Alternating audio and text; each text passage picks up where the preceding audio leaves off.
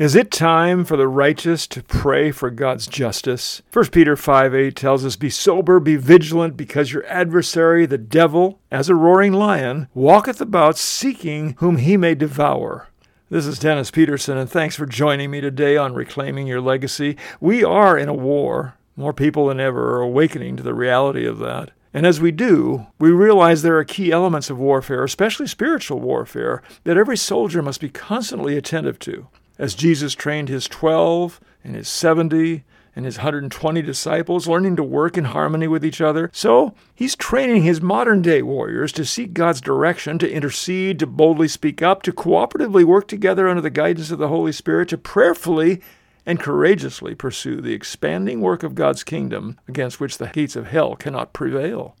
The Psalms are punctuated with prayers of God's justice to be done. More than ever in our lifetimes, God's saints are discovering the appropriateness for us to pray humbly to our righteous judge. Do not let me be ashamed, O Lord, for I have called upon you. Let the wicked be ashamed. Let them be silent in the grave. Let the lying lips be put to shame, which speak insolent things proudly and contemptuously against the righteous. That's Psalm 31, 17 to 18. Let God arise, let his enemies be scattered, let those who hate him flee before him, let the wicked perish at the presence of God. That's Psalm 69, 1 to 2. There are many more throughout Scripture, and as the enemy's wickedness becomes exceedingly destructive, through his corrupted servants to destroy the goodness of God, we must access this much unused weapon in God's arsenal. The big challenge of a broad spectrum platform like public radio today is that you inevitably have people listening who are at every imaginable level of awareness, cognitive ability, and spiritual maturity. If you've heard my voice before right now, you realize that I've attempted to make scriptural principles plain in their application to the sobering and difficult situations that confuse and burden everyone out there who is sincerely looking for God honoring answers. It's not an easy task. But more importantly, if you've heard me before, you no doubt heard me emphasize the invitation to share what you're hearing with others. And that's the main point. Scripture is clear. None of us are excused from helping others. Jesus said it clearly whatever we do or don't do to the least of these, we do or don't do to Jesus himself. That's the big message of Paul's appeal in Philippians 2 3 to 4, where it says, Humbly regard others more important than yourself, and don't look out only for your own interests, but take an interest in the needs of others too. We can all do better at this.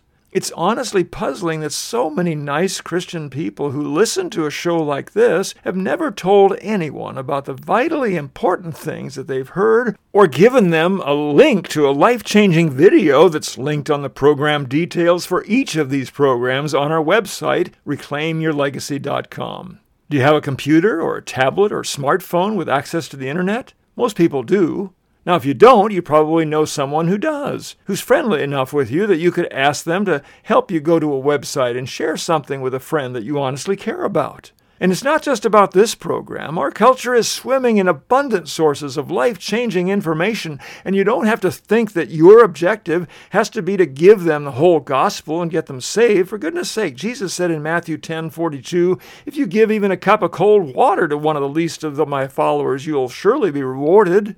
Do you think someone you know desperately wants to know where they can get information about what to do about the conditions that are causing them so much anxiety right now? What's stopping you from taking action today? Whether it's what to do about staying well, recovering from the plague, or dealing with the hassles of bureaucratic interference in your life, we've given lots of helpful connections to experts who have the solutions you need.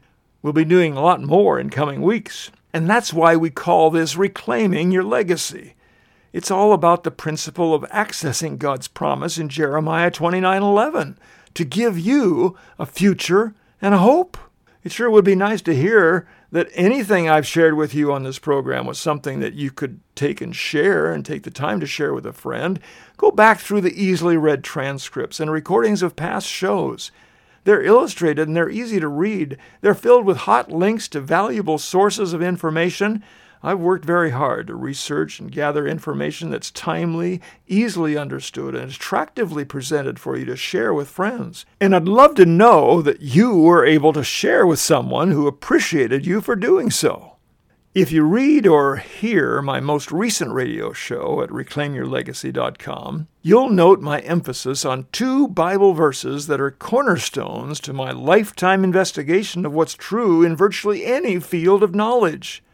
Put everything to the test because my people are destroyed for lack of knowledge. Understanding the times and the insight to what Israel or God's family today ought to do, like it says in 1 Chronicles 12:32, that was the special gift God gave to the sons of Issachar, and by the grace of God today, he's guiding his spirit-filled children to see if they would abide closely to him and love the truth expressly to the disregard of all the deception that freely abounds.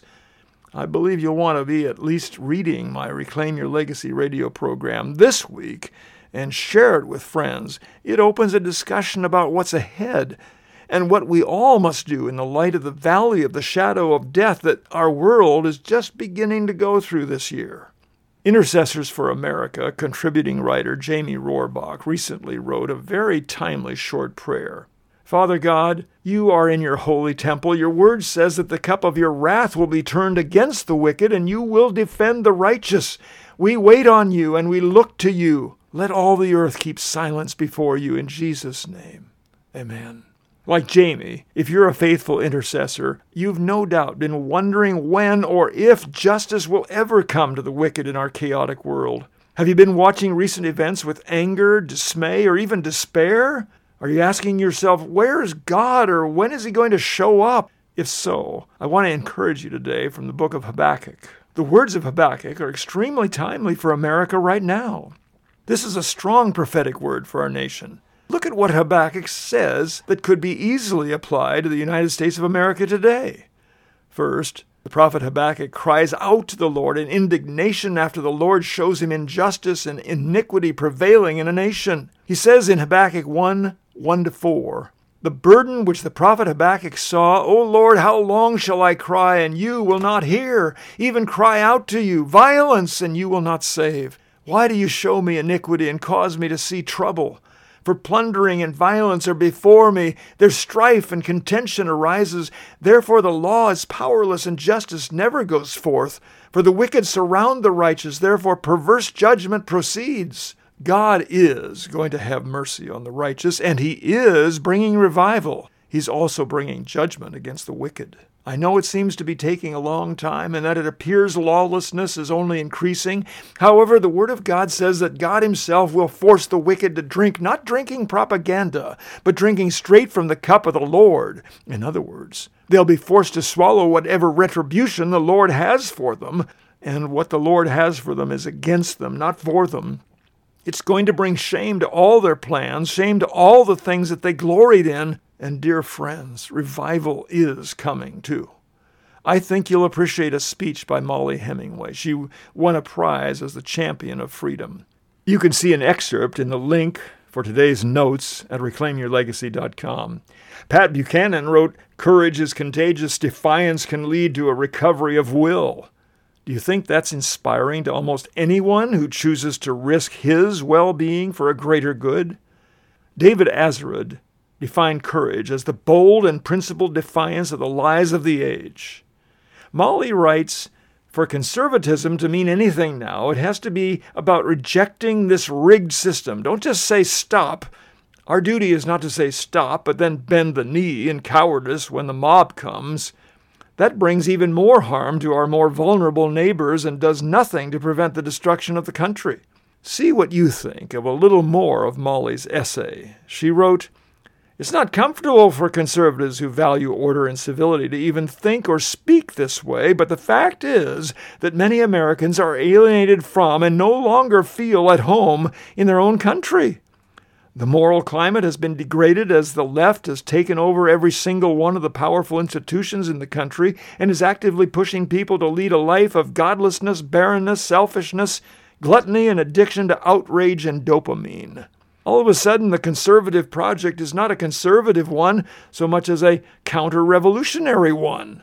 Unfortunately, anyone who dares take on the broken and corrupt political and media complex is teed up for absolute destruction.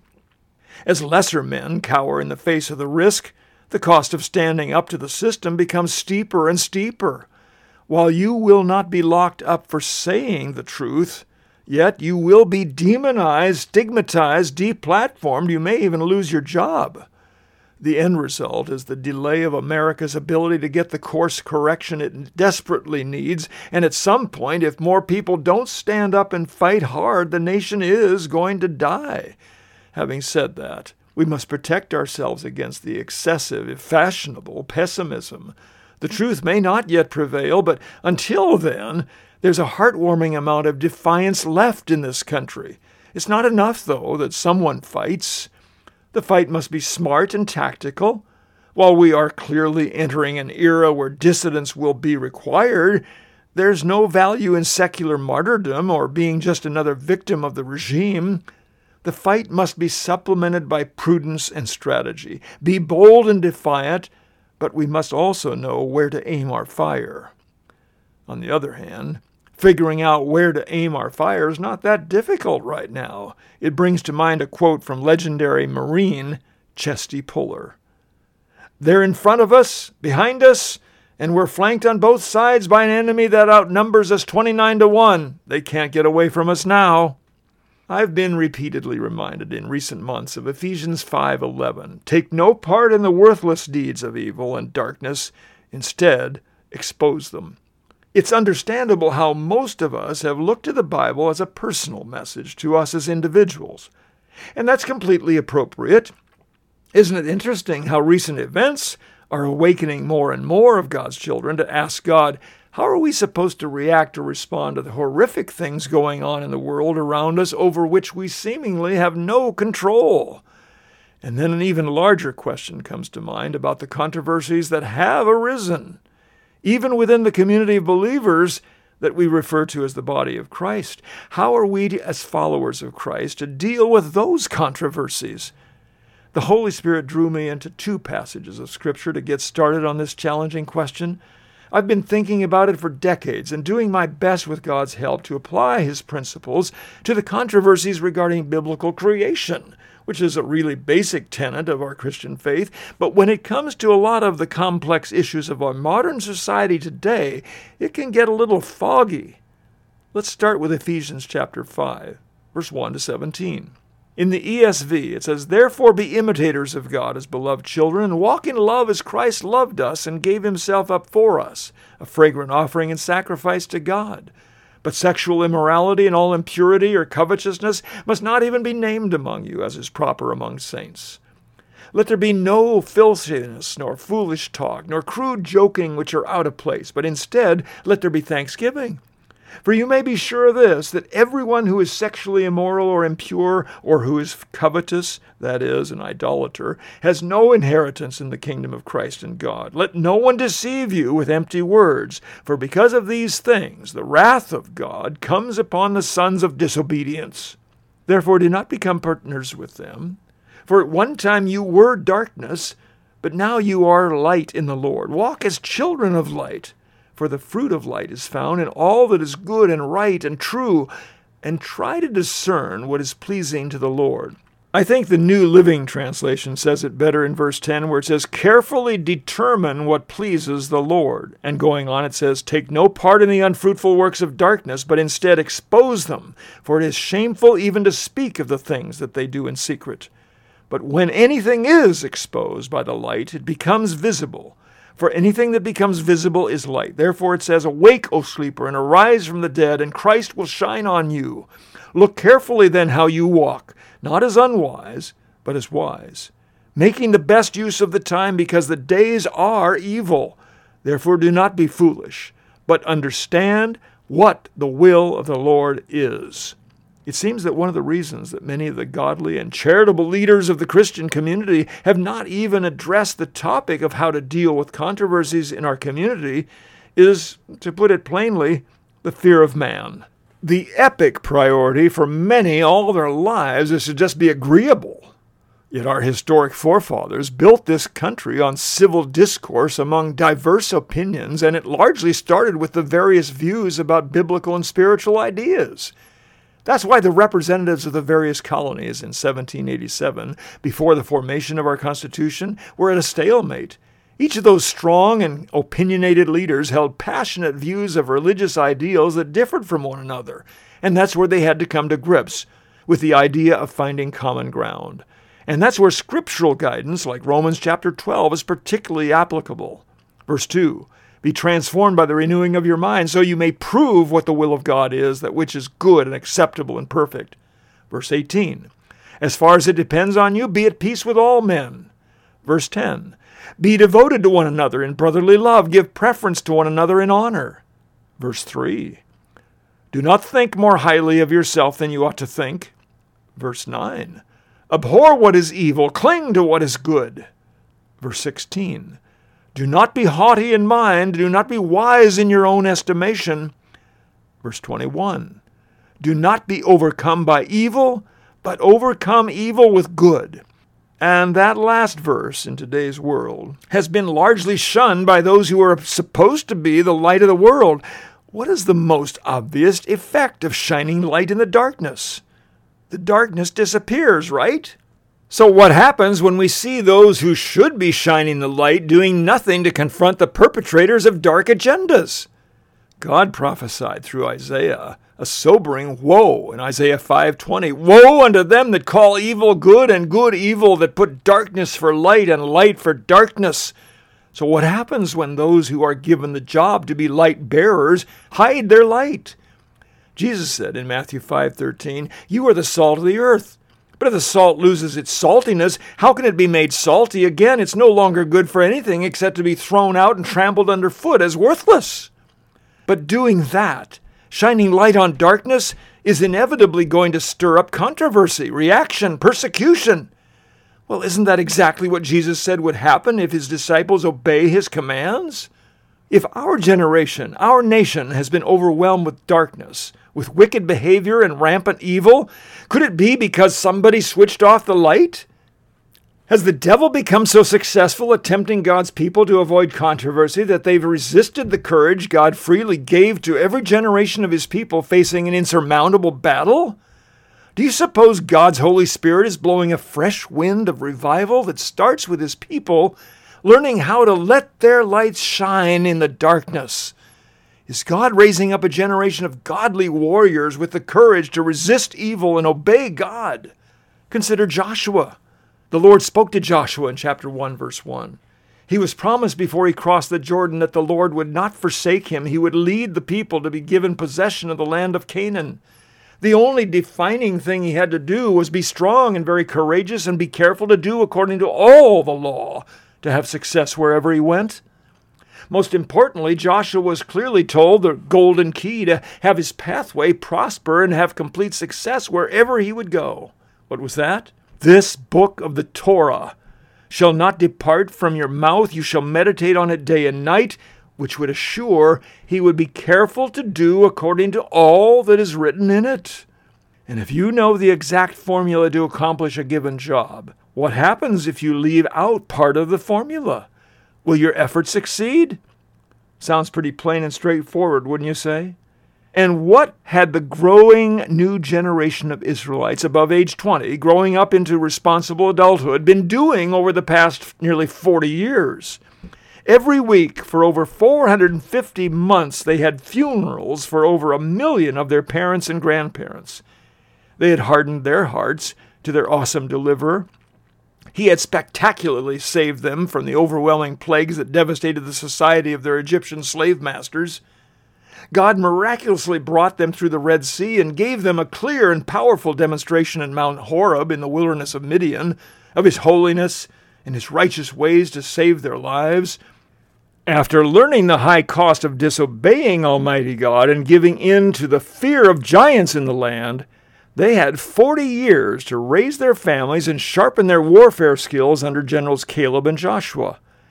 They must have become really good. But once they crossed the Jordan and came within range of their first enemy target, Jericho, a man with a sword drawn confronted Joshua. He was the captain of the host of the Lord. And when Joshua heard the Lord assure him of victory, most of the military training was put aside.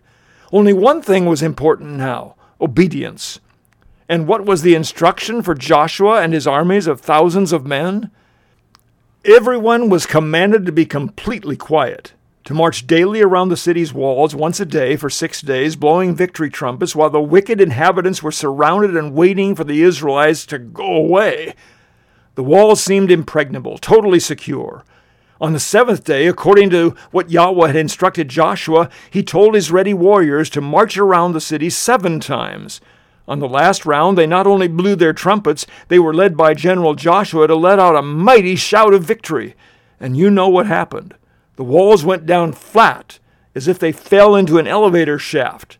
So the men could invade the city and destroy all its inhabitants in direct combat with the physical weapons they'd been trained to skillfully use. But the formula for success wasn't the tactics of the invasion, it was their obedience to the timely direction of Almighty God. Have you noticed that the victories of virtually every conflict between God's servants and God's enemies happened in uniquely different ways? That's where learning to hear the voice of God is paramount. The mind of a man plans his way, but the Lord directs his steps, it says in Proverbs 16:9. In all your ways acknowledge him, and he will make your paths straight. Proverbs 3 6. It's true for each of us in our private service to the captain of our salvation. It's especially true for us as we corporately pray and work in symphonic orchestration with our fellow warriors to accomplish the victory that our Master has for us in the battles before us. Today, the ecclesia of each household of faith needs to hear to know, and to confidently obey the commands that our King has given us all in the battles we face, knowing that the battle is not yours but God's, as it says in 2 Chronicles 20:15.